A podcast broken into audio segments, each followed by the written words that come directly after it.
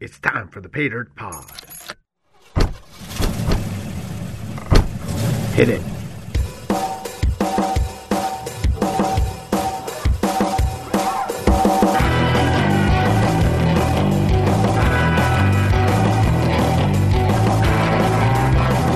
Podcast 今回の不思議なキーワード電磁最大音量エスクワイアとフライパンはい、こんにちこはん。にちは。ペイダートポットへようこそ。ようこそ。まさです。あやのです。今日も始まりましたね。始まりましたね。そしていいニュースもありますね。そうですね。なんと、はい。ペイダートポットはい。 1000回お、聞いていただいている回数がお、突破しました。おーおー、嬉しいですね。嬉しいですね。ありがとうございます。ありがとうございますこの調子で皆さん、じゃんじゃん聞き続けていただきたい何と万思います。回も、え、いけるようにね、頑張りましょそうね。うですね。こちらはいも頑張ります。引き続きよろしくお願いしよろましす。くお願いします。はい。そして今日のトピックなんですけれど、はい今日、もう何ですかね、この若者のシンボルでもある、そうですね。皆さんにもう馴染みがあうる。ん、うんですね。はい。今日は、何でしょエレキギターをう。おー、来ましたー、ね。音楽好きな人にはたまらないきっとトピックでしょうね。ですよね。たうんまあ、ちょっと聞いてるリスナーの皆さんの方がもう詳しいんじゃないかなそっう、ていう逆こにちょとっとで、恥ずかしくてドキドキしてるのは気のせい かな。ハラハラしてますけども。うん えー変な汗が。 はいですね。でも、いろいろこう、蓋を開けてみると、うん。これまた、えあの、カリフォルニアに、そうですねいろいろなとこで繋がってるっていうこともあるのでね。そうなんです。いろいろ発祥がね、そうですそねう。カリカリフォルニアだったりとか、まはあ、始めていきたいと思いますけれどい。も。はい。まあぜひぜひ。えっ、と、エレキギター、皆さんね、どこでも耳にしたことっていうか、あのそうですね知らない人いるんですかね、エレキキュイギターって。ーンってやつですよね。 あの、アンプっていう、なんか、音の出る 箱につないで、そうですね。はい。もうステージでね、みんな、こうう、んすごくパフォーマンスをやってるっていうイメージありますよそうね。エレキってなんかロックっていう、私なんかはイメージがバーってくるんですけど、なんかメタルとかそロうッですクよみたねい。な。激しいとかね。ね。うん、いろんなイメージありますよねね。でもまあ実際はね、ポップミュージックだってなんだってもう、ほとんど今、そうですね。エレキギターがないとって感じですよね、ね。始まらないくらいもうどの音楽にも使われてますよね。うんそういった意味では本当はあの、若彼氏頃は、ね、結構憧れた人もたくさんいるんじゃないかとそう思いでますすしね実際ね、うん弾いてた人もね、いて、その人たちがこう、お大人になって、まだ続けてね、いろいろなあの、プロでやられてる方もいらっしゃると思うんですそようね。ですね。マサさうんはちなみに。やってないんです よ。左利きだからっていう言い訳もしない。 しない、しないわけ左利き用のギターとかって、でもあるんですよね。きっとあるんでしょうね。でしょうね。後でまたちょっとご紹介するけど、あそ地う味編とかね。あそうですよね。うんそっかそっかいろいろありますもんね。 そうですね。ん まあ、各位私も、あの、フォークソングをおちょ、ちょろっと、でもエレキじゃない、もうそも意そ外も。な一面初めて知った。あをちょろっとやろうとして挫折したっていう経緯が。。やる前ですねそうです ね。なんか、あの、指が短すぎてうまくいかなかったってい う。なるほど。はいじゃあ、なおさら皆さん、あの、ここで離れないで、ぜひ、引きそう続きです聞ね。いそうてでくすださね。いはねい。。よろしくお願いします。じゃあ、まずは、うんまあ、エレキギターのエレキギターというか、まあ、んなんかまあ、ギターですね。はいとか、まあ、音楽ですかね。今のロックとかポップミュージックにつながる、まあ、音楽の起こりみたいなところですけども。そうですね。うんギターで言うと、20世紀の初め、まあ、1990年代ですかね。はいあ、違います。すいません。えっ、と、1900年 代う、ん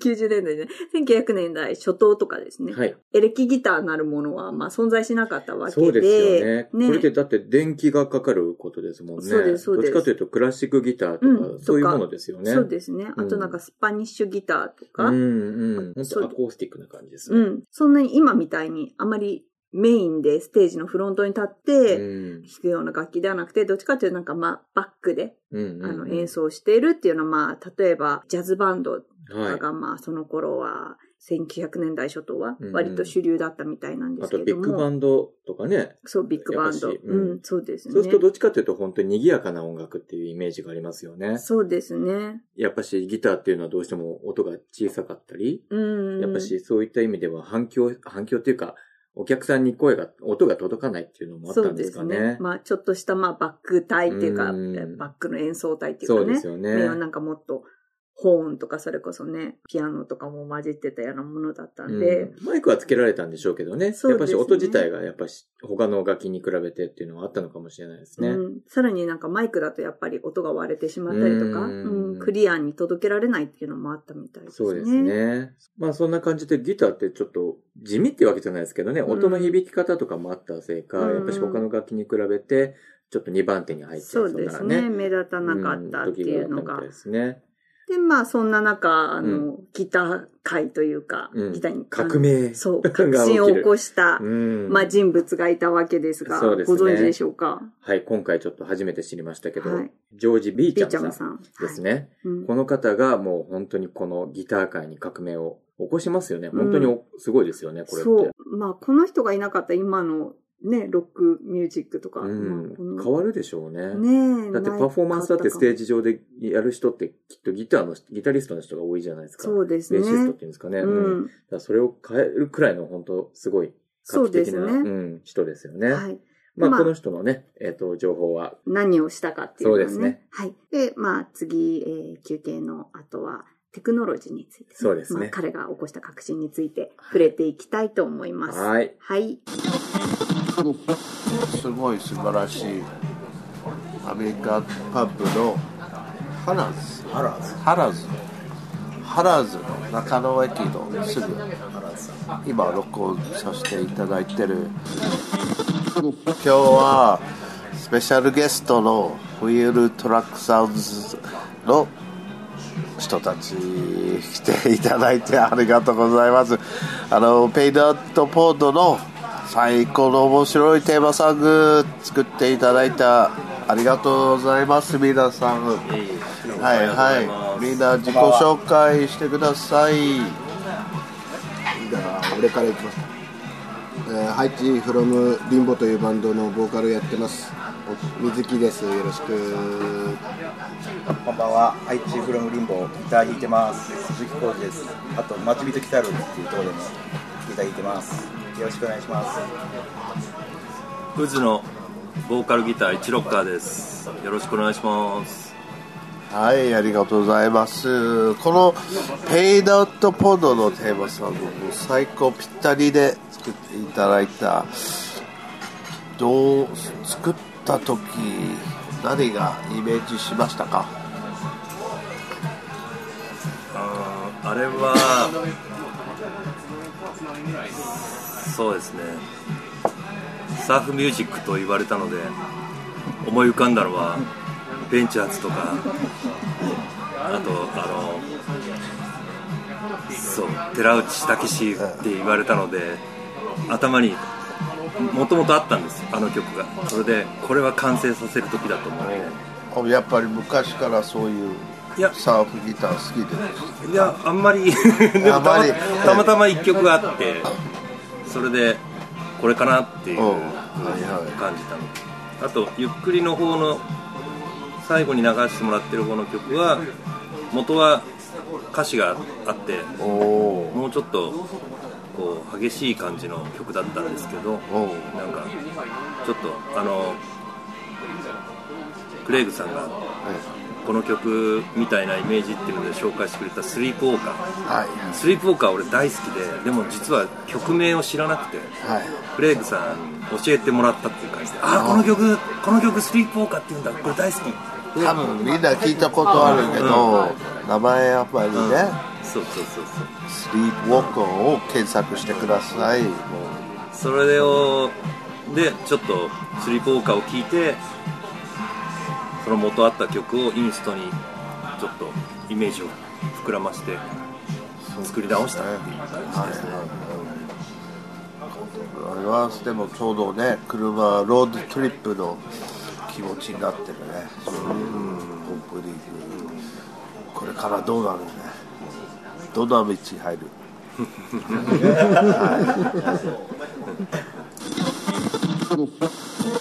はい、そういうわけで先ほど B ちゃんさんの実際この人がどんな人かそうでっていうすとねこ。ろをね、触れていきたいと思います。そしてその彼がもたらした技術とかね、うん。やっぱし一番大きいところなんで、そうですねここをん皆さんにご紹介できればと思ってます。ギターより大きく、うんうん音を大きくしたいって、まあ需要もうのマイ始クまでり。ね、伝え、単純に伝えるんじゃなくてってことですよね。そうですね。まあ、うんマイクではちょっと音が悪いっていうのもありつつで、まあそういった需要が急激に高まってきたのは、大体1880年代くらいまで遡おっーかなりて、前ですね。そうですね。ね、ビッグバンドとかもそうですけど、どんどんどんどんサウンドが大きくなるにつれ、やっぱりプレイもそういう大きいホールとか、そうですね。うん、で行われるようになってってそれによってどんどんその大きい音の需要っていうのが高まっていったわけですけど、これによってビーチャムさんの先ほどの、そうですね。うんギター、ギターの音自体をもっと大きくしようと。はいそれで、ステージのね、いろんなお客様にも届くような、うんきっと音くらいにしようっていう、きっとこともあったんでしょうね。そうですうね。んう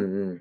それでまあ、いろいろそれを研究することになったわけですよね。はい、で、彼、私たちがね、そんなこと思いつかないですよね。電気を使ってとかね。きっとそうですね。うんなんか、それまでの、まあ、ギターで言っても最大限の音っていうのは、まあ、バンジョーって皆さんご存知かわかんないですけど、うんうんはいはいスネアドラム、なんうんか、ちょっとなんか、シャカシャカした音のうんうんうんギターっていうか、まあ、あれが結構、まあ、ギターの最大音量うんうんうん限界ぐらいだったみたいで、うんで、今回ね、その、まあ、ギターの音量をどんどん広げるために、いろんな試行錯誤を繰り返していくわけですね、彼はね。はい、そうですね。で、自分自身も、やっぱし電子、電子工学うのん夜間学校に通い始めて、うんうんうんとにかくそのアンプギタはーをい、作るにあたっての鍵をね、こう見出そうとするわけですよね。すごいですね。その時、ね、そういうことを考えるなんてなかなか。そうですね、うん確かに。で、まあ特にビチャムさんが、はいそのアンプ、うんうん。ギタうん。ーの、えっ、と、制作というか、はい試行錯誤実験を始めた時代は、うんうんあの、ハワイアンミュージックが結構流行ってたらしいんですね。おーでハはワイアンミュージックって今までのビッグバンドとかと違っい。て、うんギターがメインのうん音楽であったっていうことも、うんまあ、特にね、だったのかなうん、西海岸ではすごいこのハワイアンミュージックがかなり流行ってたみたいで、なるまあほど。やっぱりあの、そうすると、より大きな音が必要になりますそうですねうんし、うんうんまあ、よりクリアな音で聞こえるようにっていうことで、まあ、彼が試行錯誤しだすわけですけなど、るほどね。そこでなんかもう一人の方にも会って、そうですね。うん、いろいろこう、それをどんどんこう作るたための、なんていうんですかね、拡大をしていくってことですそよね。うですね。。試行錯誤して、うんうんまあ、そのもう一人の方っていうのが、ま皆た、さんはい。聞いたことはあると、私もこの方の名前っていうか、うんは、あの、名字は聞いたことありうん。まあ、した。そうだったんですね。はいその人は。アドルフ・リッケンバッカーさんっていう。はい。はいね。この人はもともとあの、スイス人技師はいだったはのいかな、で、LA にね。移民の方ですかね。うんうんで、LA に住んでた方ですよね。で、この人が製造業にも精通してるってことで、うんまあ、この二人がお互い出会って、それで作り出すものがあるわけですよね。はい。それは何でしょ先ほどから言ってる、まあ、エレキギターの原型うはい。である、正式名は、リッケンバッカー A22 っていうモデルらしい、うんまあ、ギターですね。はいはい。らしいんですけど、まあ、通称、ご存知ですか何でしょうフライングパンっていう。はなんでフライングパン、 ね、フフラライイパパンン。フライパン、まあ、あの、その形から来てるんですけど、まあうん、まさにじゃあフ独ラ特イなパンの形そなうんでですすね。ね。しあへーの、丸い、まあ、丸い、あの、ボディにすごいです長ねい細いネックがついたもので。なんか今までね、クラシックギターのこう、イメージしかなかった僕には、うんそういう形が出るってすごい大きいことだと思うんですけれど。確か。にそうです。あの形って、今でいう、まあ、バイオリンとか、はいはい。まあ、弦楽器、大体あの形してますけど、うんあうんの、いわゆるクラシックギターとそう同ですじ、ねあの、ひょうたん型ってういんううんかね。うん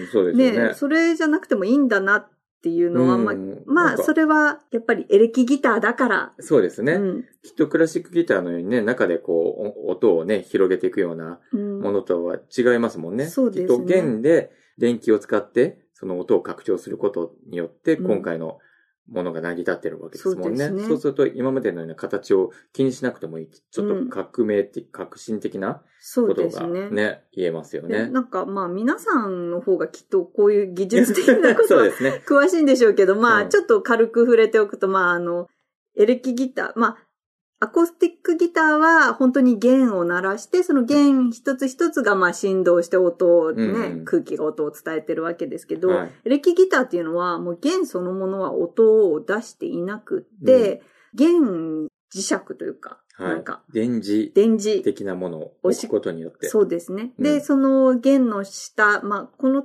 最初のモデルはなんか上に被さってた形らしいんですけれども、あの磁石の棒みたいのがそれぞれあの、はい弦の下にあって、それがあの一本一本の弦の振動をキャッチして、そそれれをを音にそうで変すえていね。くと、アあの、ンコプで。ード、アンプにつないで、音に変えて、まあ、信号ですよね。だかそうら、ですねまあ、モールス信号じゃないですけど。なんかクラシックギターの考えで考えると、ぜはい全く違いますよね。そうですね。単純に普通に音が出るってわけじゃなくて、本当に電気を使って、うん、全く違う形で音がアンプを通してうん出てくるわけですもん。ちなみにもう一つなんか、あの、ちょっと個人的に思ったのが、はい。そのビーチャムさんとう、んえっと、リッケンバーカーさんが作ったギターで、なんでリッケンバーカーさんの名前になったんですかねそれがですね、はいまあ、あ、ご存知ですかいや、知らい。ないです。本当ですかその第一次世界大戦はい。の時に、彼のリッケンバッカーさんの親戚で、うん。あの、リッケンバッカーさんっていううん有名なパイロットがいたらしいんですよ。おーで、まあ、あの、かなり長通ってた。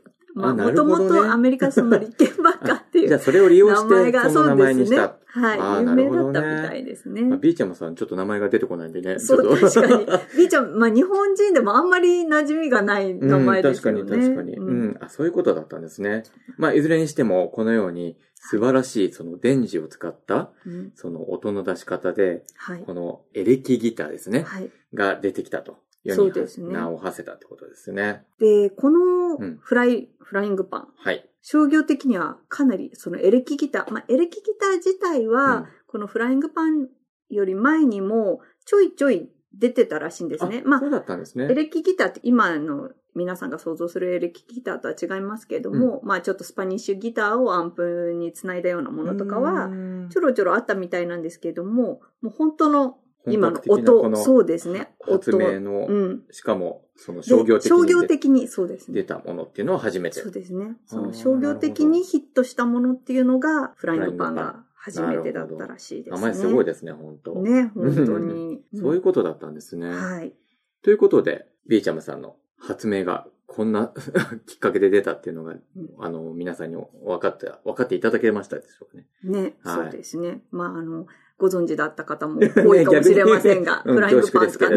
はいはい。そうですね。あの、実際皆さんもね、あの、どんな音だったかっていうのを、そうですね。 YouTube でうんうん。まあう、ちの、あの、Facebook とかでもね、ちょっとリンクして、ご紹介して。そうですね。うん来ていただければともう本当にえっ、と、これ1932年に発売されたわけですけども、32年のうんえ。ーエレキギターが、うん。まあ、今とね、どういう音が。う、うんん。割とね、違わないかもしれないっていう、そうですうんね。結構驚きがあるかもしれないので、うんうんぜひぜひちょっとそれも見ていただければと思います。そうですね。んご紹介したいと思います。はいはい。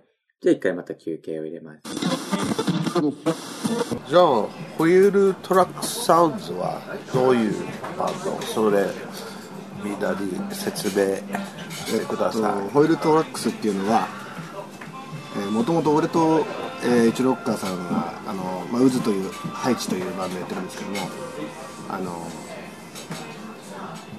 なんなんていうんですかねなんていうんですうかね、んまあ、ホイールトラックスサウンズっていう2つのバンドでレーベルをやってるんですよそれでお互いの CD を作ってでまあ売ってるんですけれどもで今回そのお話をもらってじゃあホイールトラックスサウンドでその音楽を担当させてもらおうっていうことでまあそのバンドの枠を超えてというかまあ水木と俺と浩司君と3人でちょっと音楽を作ろうっていう形でそれでまあ、まあ、バンドっていうんじゃないんですけど、まあ、オイルトラックこのレーベルでこうやったっていう感じですねあじゃあレーベル持ってますかそうですねそうです他のじゃあグループ入ってますよねそう最近ソーサラっていうバンドも加わってきて一応3バンドになって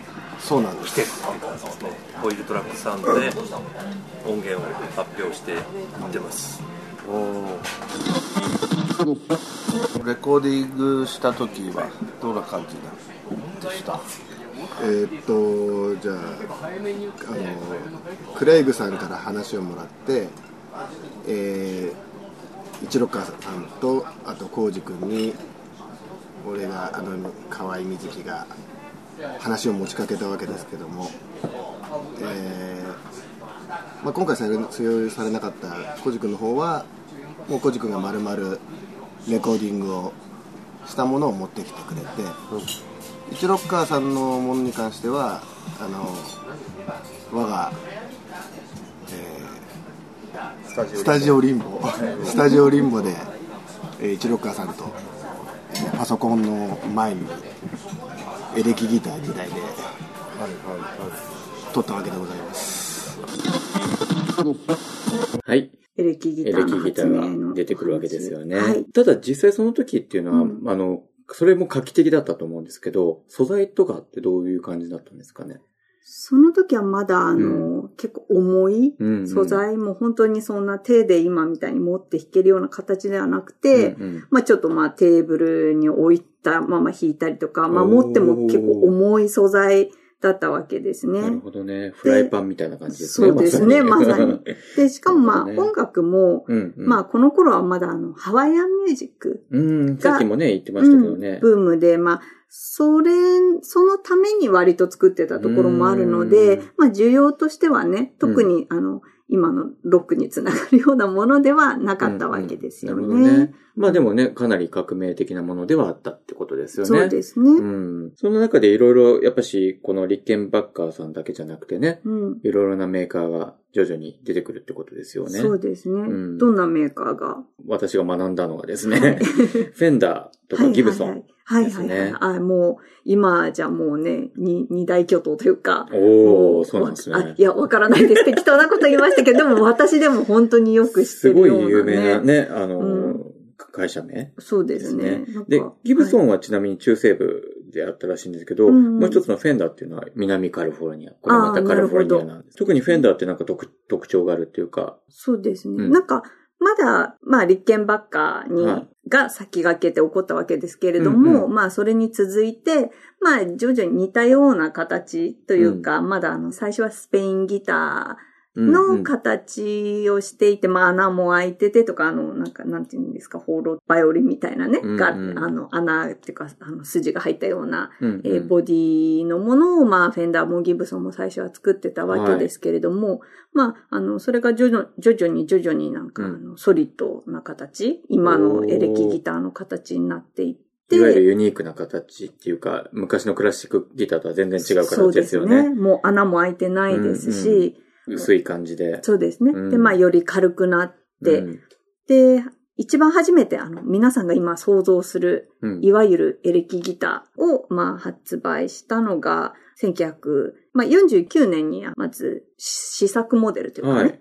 をのエスクワイヤーっていうものをうフんェンダーが発売するわけですね。それが、じゃあ結構、またさらに視覚的にも大きい衝撃だったわけですそようね。です。ね。で、まあ、これの何がすごかったかっていうとですね、あの、今までの、まあ、エレキギター、もちろん穴が開いてないとかいろいろはいそれはあっソリッドて、とかねうんそうですね、ギブソンとかもそういうのを出して作ってたわけですけれども、えーさらに、ボディの頭の部分が、はいフォークギターとかスペインギターって、あうのん丸くなって、ちょっと氷管ひょうた型んでっすぽいよですよね。ね。うんそれが、あの、エレキギターってなんか削れてえる。ぐれたような形ですよね。そうですうんね確かに。うんうん。あ、そう言ってなんか理由があるんですかそうですね。この、うん今の形を、まあ、あの、初めて売り出したのが、まあ、このエスクワイアのフェンダーだったわけですけれども、より下の方までっていうか、高音域まで、の方まあでーネ弦ッのとクこにろが、そうですね、うん指が届くと。なるほど。あ、ってことは腕がこう通るような形になったってことなんですかね。そうですね。指が通って動きやすくて、まあ、ーよりなるほどね出せる音域の幅も広広がるとがっていくわけですよね。そうするとエレキギターで強みとなるその音の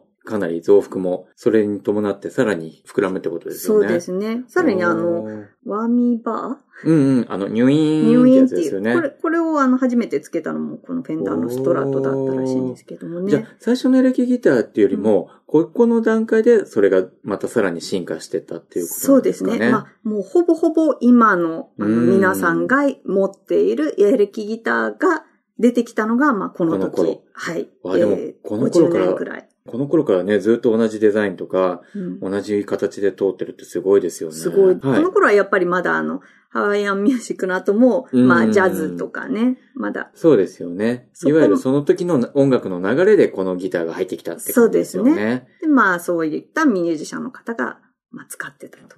でも、はいひょっとして、ひょっとすると、いろんな、また、このギターが膨らむにあたって、すごい音楽が出てくるんじゃないですかね。そうですね。もううんど んな、この、この音楽の格変が、ね、さらにこのエレキギターが広がる。そうですね。うん。で、まあ、この楽器が変わったことで、どんな風に音楽に影響 を、あた、うん与えてったそうなんですね。うんそれをまたちょっと今回は。そうですねあのえ次 にはい、次のおご楽し紹みに。介させていただくく。ということで、うん、楽しみにしていただければと思いますけれど、今回は、はえーい。このエレキギタうん。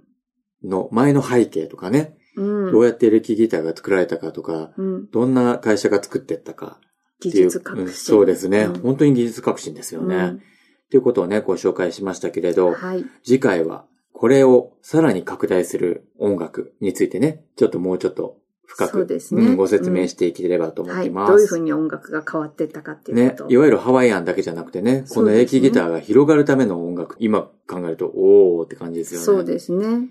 ですのでね、まあ次回ぜひぜひ楽しみにまた聞いてください。はい。はい。今回のね、関連した情報とかね、ビジュアルとか音楽とか、うん。 Facebook とかね、Instagram うんとかを通じてね、サブ的にご紹介できればと思ってるので、そっちらも合わせて、そうあですの、ね。見ていただければと思ってます。はいはい。次の回はまた別のお話になりますけれども、そうです引きね。続き聞いていただくと、またこの続きが出てきますので。はい。はい膨。らむと思いますので、はいぜひ。お楽しみにはい。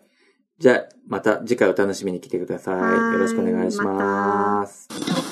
エンディングの曲それすごい気持ちいいですねあれうん、あそのさっき言ったスリープウォーカーをそうなんか車でまっすぐの道入ってサンセットでこうゆっくりいい感じで「またね」とかそういう感じ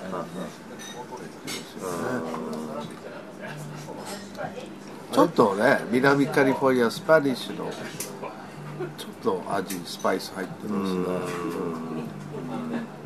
なんかあれ一郎さんが確か曲持ってきてくれてリズムは俺が一人でつけてましたね、でちょっとマリアッチみたいなのが勝手に浮かんでて、何の相談も せずマリアッチにしてしまったっていう